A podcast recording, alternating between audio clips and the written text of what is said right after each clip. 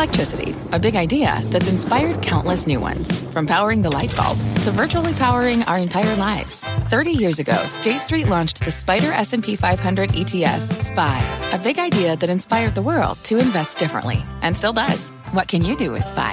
Before investing, consider the fund's investment objectives, risks, charges, and expenses. Visit ssga.com for a prospectus containing this and other information. Read it carefully before investing. SPY is subject to risks similar to those of stocks. All ETFs are subject to risk, including possible loss of principal. Alps Distributors, Inc. Distributor.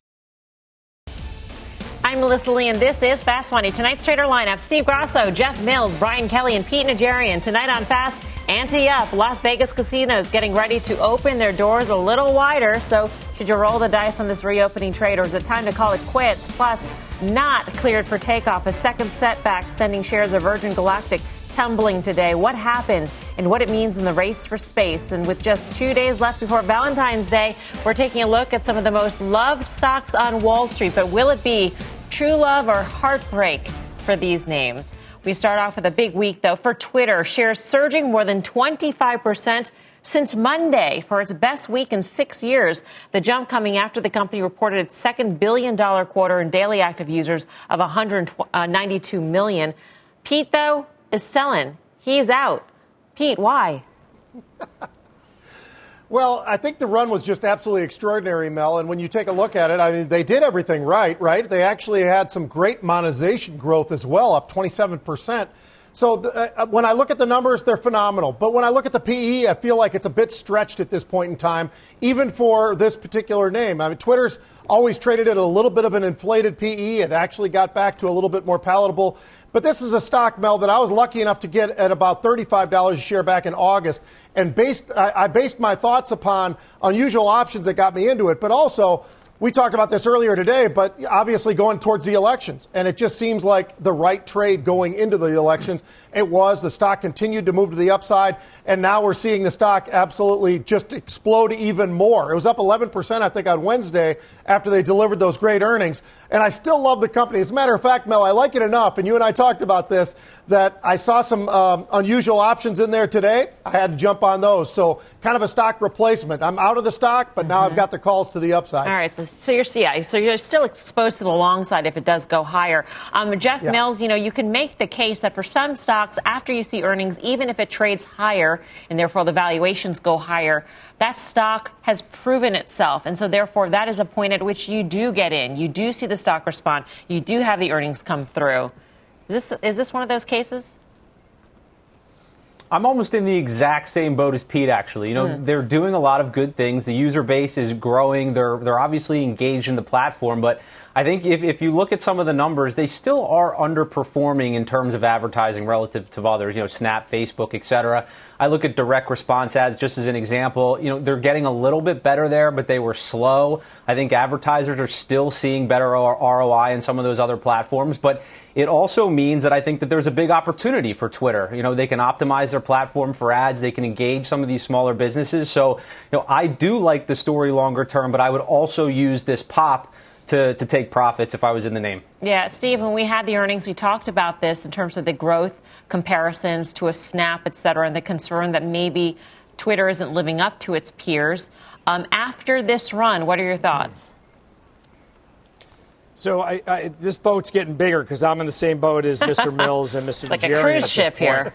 So that's right. So when you look back, Twitter's all-time high is 74.73, and that's from 2013, December to be exact. I, I think Snap is going to garner a lot of those ad dollars, as Jeff just said. If you look at a chart, as Pete just said, there's an RSI, the RSI is 86. You know that over 70 is overbought. So I think that even the company told us that they're worried about growth and they're worried about their numbers going forward because the comps are tough. The comps are when everyone was sitting home quarantined when, uh, when the pandemic just hit. So I think Twitter is a gift at this price to be a seller. I would sell it. Mm-hmm. I wouldn't necessarily rush into Snap, but I'd rather be a holder of Snap than Twitter right now. BK, before you jump in the boat or jump out of the boat or wherever you are relative to the boat that the rest of the three are in, let's say you were in this stock. Yes. You saw this rise this week, but you also know that there is an investor day for Twitter in a couple of weeks, and they may announce something big when it comes to monetization. What do you do? Well, you know what? Meet BK on the Lido deck because I think you sell it too. Uh, you know, it's it's one of those things. It's just it's one of those things where the catalyst is already gone. So yeah, are they going to announce something big in a couple of weeks? Maybe. But the whole trade here was the election trade. We knew there was going to be unbelievable amount of engagement, and then the biggest user of their product uh, has, for the time being, kind of sailed off into the sunset. So you know, I, I'm a seller as well. I think it's interesting that people say, oh, you know, Donald Trump being permanently banned from the platform, that that is a threat to Twitter. That's one reason to sell. It wasn't a reason to buy it when he was on the platform in the first place, Pete. I mean, was it? I, I don't remember many bullish analysts out there saying, you know, Donald Trump is going to spur engagement and therefore drive up the valuation of, of Twitter. Right. Yeah, it's fun fodder, but no, you're right. I mean, I think the reality is that. Uh, it takes this big, huge, broad base, and that's what we've talked about time and time again. And how do they monetize it right? And they are getting better at the monetization, as I said. So I think there's a lot of combinations. I don't think the loss right now of, of Donald Trump is is a problem for Twitter by any stretch. Uh, you know, there's enough very interesting voices that come onto Twitter that I don't think it's just one voice from the president himself that goes out there tweeting away. I think there's there's plenty others. So the loss of the president, the gain of the president, I think that, that had a very minuscule amount of, uh, of real, tangible uh, meaning other than just it's fun to talk about. You raise your hand meekly, Steve Grasso. So, uh, do you have a comment? Yeah, yeah, because I w- I wasn't sure. It's a Friday show, so I'm not sure how much time you have left. But it, when you when you mentioned the investor day, the only thing that they could announce is maybe having a charged subscription based model. Mm. It's tough enough to get people on this for free. So I, I, don't think there's any any bull case uh, scenario behind that either. So once again, another reason to be a seller here. They, the minute they charge for a subscription, I'm I'm off Twitter. That's for sure. Um, Jeff, Jeff Mills, I'm saying it right now. Jeff Mills, if not Twitter, then where in social media? Well, I'll just go to the charts on that one. So you see Snap, big pop. You see Twitter, big pop. You look at the chart of Facebook. It, it's interesting here. It's sort of battling between that 50 day and 200 day. So I think if you get a break higher, I actually like Facebook here just from a chart perspective when compared to those other two. All right. Well, from a tech heartthrob to Wall Street darlings, Valentine's Day is on the horizon. That's a public service announcement. It's on the horizon. We thought this would be a good time to look at some of the street's most loved stocks. Among them, Amazon, Alphabet, General Motors, and Etsy, all rounding out the top of that list with more than 85% buy ratings from analysts. So we start off with Amazon, the most loved stock in the S&P with a whopping 47 buy ratings, two holds, zero sells. Pete, is this stock true love or a heartbreaker? Oh, this is this true is love. This is absolutely an amazing stock. no, it's not. This is true love, Steve, and I'll tell you why. When you look at all of the various numbers, and we just got those numbers, Mel, so it's fantastic. I mean, we get to look right at what's really in front of us at the very moment. And when you look at these numbers and you look at what they did, they absolutely crushed their earnings and revenue. That was something that I think surprised people. Their, uh, their operating income was up extraordinarily high. Their cash flow was up 72% across the board. And the most interesting thing, I think, is this is a company that finally might have grown into where they are from a PE perspective because they're still growing like crazy. And yet, when you look at what once seemed to be like a four digit, then a three digit, and now we're looking at a company that's trading, what, 60 times? I actually think there's plenty of upside. And I like what they did in terms of when you get a CEO, a new CEO who's going to take over the operation, give it to somebody who's an insider, who's in the most profitable part of your world. And that's exactly what they did when they hired the, uh, the, the chairman of the AWS to become the CEO of the company. I think that was brilliant. It reminds me a lot of what Microsoft did with Satya Nadella. Steve Grasso, true love or heartbreak? I apologize. I thought you called me first. So I, this is going to be a heartbreak. I let the cat out of the bag there. So the uh, the September high was was 35.52. The 30 was 35.52, and and after earnings we had a pop to 34.34. But when you look at the stock, it's really done nothing since September. This is another one that's going to have huge comps to get over once we restart the economy. So I agree with Pete. AWS was the reason to buy it. I wouldn't be a buyer of Amazon right now. Amazon could fall hundreds of dollars without blinking here, so I'd be I'd be staying clear of the uh, the huge tech behemoth in the room. All right. The next one here is for Brian Kelly. General Motors, it's got Ooh. 16 buy ratings, two holds. True love or heartbreaker? Yeah, it's going to be a heartbreaker for a thousand dollars. You know, you know what? I'm, oh. yeah, I am concerned. Here's what I'm concerned. I don't think that Wall Street and the analysts are pricing in the issues that could surround the chip shortage that is that we all know about. And so my concern is is that while while car prices may go up, that may not accrue to GM's bottom line. Adding into the fact we've also had quite a run in the General of Motors, so BK is a seller. Well, the, the general of Mills is going to do true love on this one. I think I, I, I understand the, the, I understand the chip shortage issue. Um, you know, it, it's not a GM issue; it's obviously an industry issue, and they're doing what they can to execute there around that. But I do think that looking forward, they have a big opportunity in EVs, they have a big opportunity in AVs, and I like the aggressive strategy. So, you know, for me, I, I like the stock here. I think it can go higher, and I think there's an opportunity in autos generally. You know, if, if you look at the consumer, they have $1.5 trillion more in savings than they did this time last year. We're facing down the barrel of another maybe $1.6 trillion in stimulus, now at 6% unemployment. Uh, and I like the move above 40 and then the retest. That's encouraging to me. So I do think there still is a path higher. Uh, the sound effects for this game were just tremendous, by the way. Um, Alphabet, 42 out of 44 analysts with a buy rating. Grasso, true love or heartbreak? Oh, this one is a true love for me. Go ahead, cue the, cue the sound effects. now, now, this stock, having said that, though, this stock habitually checks back to its 50 day. If it checked back right now to its 50 day, it will be a drop of 12%. I don't think it's going to do that, but the 50 day is rising, so you could have a couple of point check back, but I think ultimately this one's a true love for me. It's going to outperform the whole FANG group.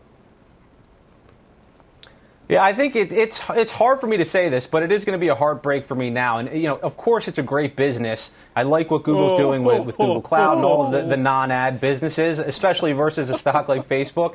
Um, but I do think it could be left behind when the growth really ramps up toward the end of this year. You know, it's 23% of the com services ETFs as investors start to favor and more of these areas of the market that are more levered to the reopening. I think perhaps there's a relative underperformance story when talking about Google. And Steve did mention the chart. You know, it's 31% above the 200 day.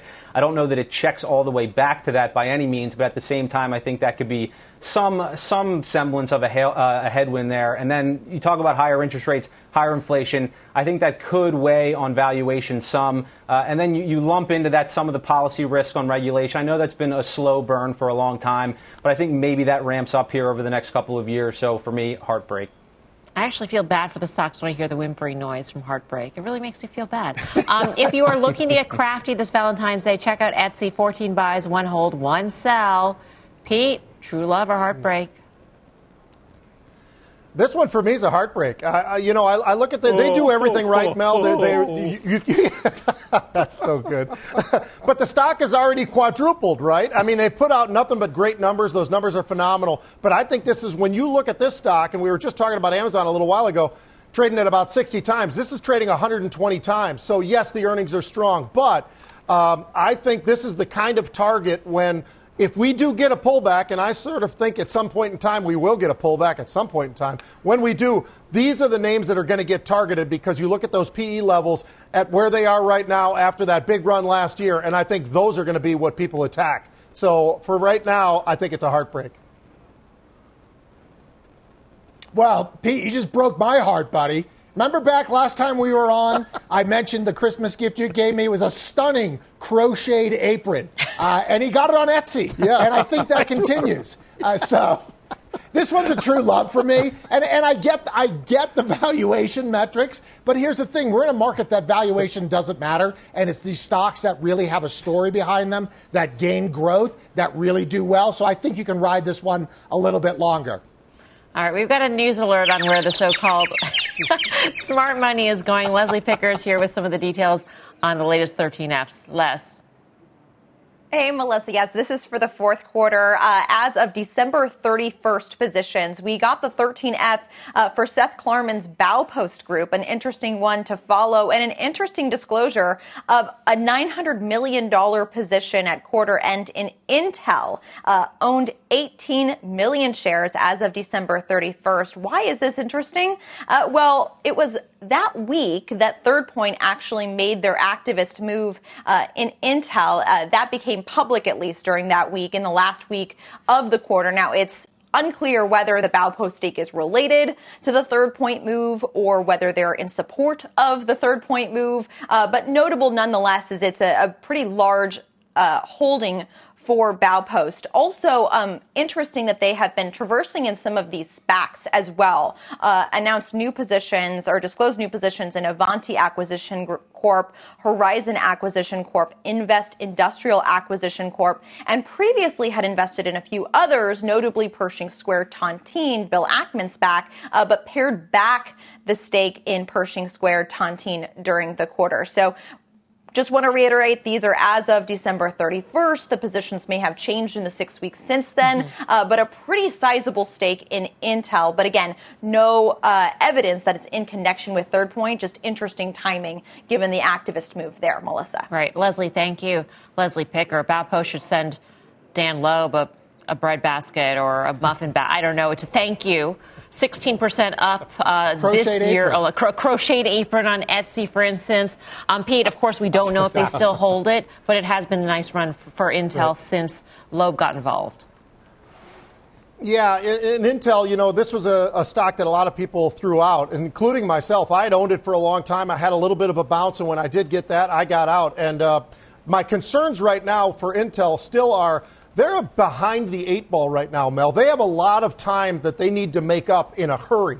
And whether or not they can actually execute to be able to do that because they've fallen behind their competition. And that's a real problem for them. So I think Intel, this is a tough one for me to be able to look at it at 62 and say it's going higher. All right. Coming up, investors rolling the dice on casino stocks today, but will their bets pay off as Las Vegas starts to open its doors? We've got the trade. And later, an emerging opportunity overseas, how our traders are playing the surge in emerging market stocks. Fast Money's back in two.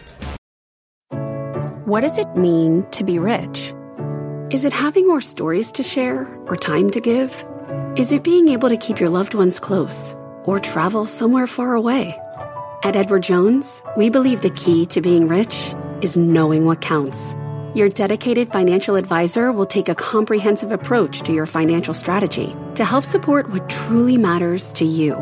EdwardJones.com slash find your rich. Edward Jones, member SIPC. CNBC has quick and easy to understand business news updates at the open, midday, and close every weekday. Markets, money, and more from Wall Street to Main Street. I'm CNBC's Jessica Ettinger. Follow and listen to CNBC Business News Updates wherever you get your podcasts. Welcome back to Fast Money. Check out the casino stocks cranking higher today as Las Vegas moves towards easing indoor COVID restrictions. The Nevada governor laying out plans for a further reopening starting on Monday with a goal to get to 50% capacity by mid March. So let's uh, trade some of these names. Jeff Mills, I don't know, how do you feel about the casinos here? I'm starting to warm up to them, actually. I've sort of been anti casino, anti airlines for a long time, but you start to see the vaccine rollout really ramping up. You're, you're at one, 1.3 million doses a day. Uh, and I just mentioned all the stimulus that's in the pipeline. You know, I think people want to take that. Part of it will be filling a hole that exists, certainly, but I think part, partially people are want to take that and spend it. You know, you look at the action in, in stocks like Penn and DraftKings, you know, a lot of activity there. So I think it's clear that people want to get back to that sort of thing. Yeah. Um, if, if, I'm looking at some of the names, I think MGM is probably the most interesting. Um, they do have a regional casino business, so not as exposed to events and conventions. So that softened the blow a little bit along with their online platforms. Uh, and, and the, the chart's at a really interesting level right now, so just above 35. So I think if it can hold that level and start to move higher, that would be a pretty good sign of momentum there. Yeah, BK, top pick. Yeah, well, for me, it's Las Vegas Sands. I mean, and for all the reasons that Jeff just mentioned, I mean, not only are you going to see this reopening, but I don't think you have the risk of reclosing. Whether or not the virus uh, has a second or a third or a final wave here, they're just not going to be able to close down cities again. So you have that risk taken off the table. And you look at Las Vegas Sands, that was a $100, $120 stock only a couple years ago. So if you get that ramp up with more stimulus, I think you got a, a good trade here. All right, coming up. Grounded shares of Virgin Galactic coming back down to earth in a big way today, but will the stock be able to get lift off again? We'll bring you the trade and later on options action. It was a wild week of trading for pot stocks, so are new highs ahead or has this rally flamed out? Much more fast right after this. Welcome back to Fast Money. We got a buzzkill on Virgin Galactic. Shares of the space tourism company dropping more than 8% after delaying for the second time a space flight test that was scheduled for this weekend. The company is saying it needs more time for technical checks. The test originally scheduled for December, but also had technical issues then. Steve, you've been a longtime believer in this one. So now what? Yeah, so I've owned this one since oh, uh, about $15, $15 or so. So this one has, has run aggressively. It's up over, uh, you know, a, a, a, tremendous amount, even over its old high, which was around 42, uh, $42. For me, I'm really uh, uh, not, not that encouraged and disappointed by the lack of communication by the company. So I'm staying in this one. I think they have a couple of levers to pull, but it's pointless if they can't get this thing off the ground. They should have done it uh, a lot sooner and they should have communicated it a lot better I'm in this for just a little bit longer until they show some signs of success. Brian Kelly.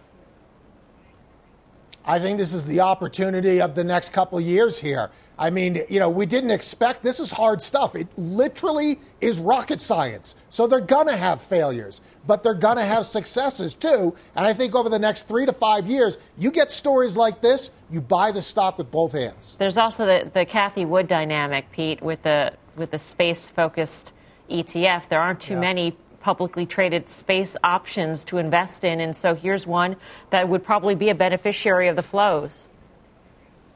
Yeah, and this is a stock I've I haven't owned it as long as Steve has, but I bought it back in June, and I'll tell you the other great thing about this stock is the implied volatilities are off the charts. Mel, you can sell calls against your position in your stock and and take in incredible amounts of premium. So that's how I've sort of navigated my way through the ups and downs of this stock. But let's not forget the pullback is all the way back to Monday.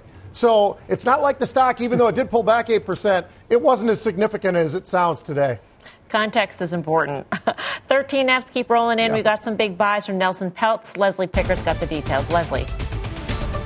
Hey, yes, Melissa. This one uh, hits close to home. It's Comcast, the parent company of NBC Universal and CNBC. Peltz upping his stake in Comcast by about 27%. The value at the end of the fourth quarter was over a billion dollars in Comcast. Now, we knew that he had invested previously in Comcast. He's been uh, reportedly having dialogues with Comcast management, uh, has said that it's an undervalued stock, uh, but upping his stake in the fourth quarter, although in the six weeks since we're not exactly sure where his stake stands. This is as of December 31st, Mel. I would imagine this puts him as uh, amongst the biggest shareholders, Leslie, of Comcast at this point.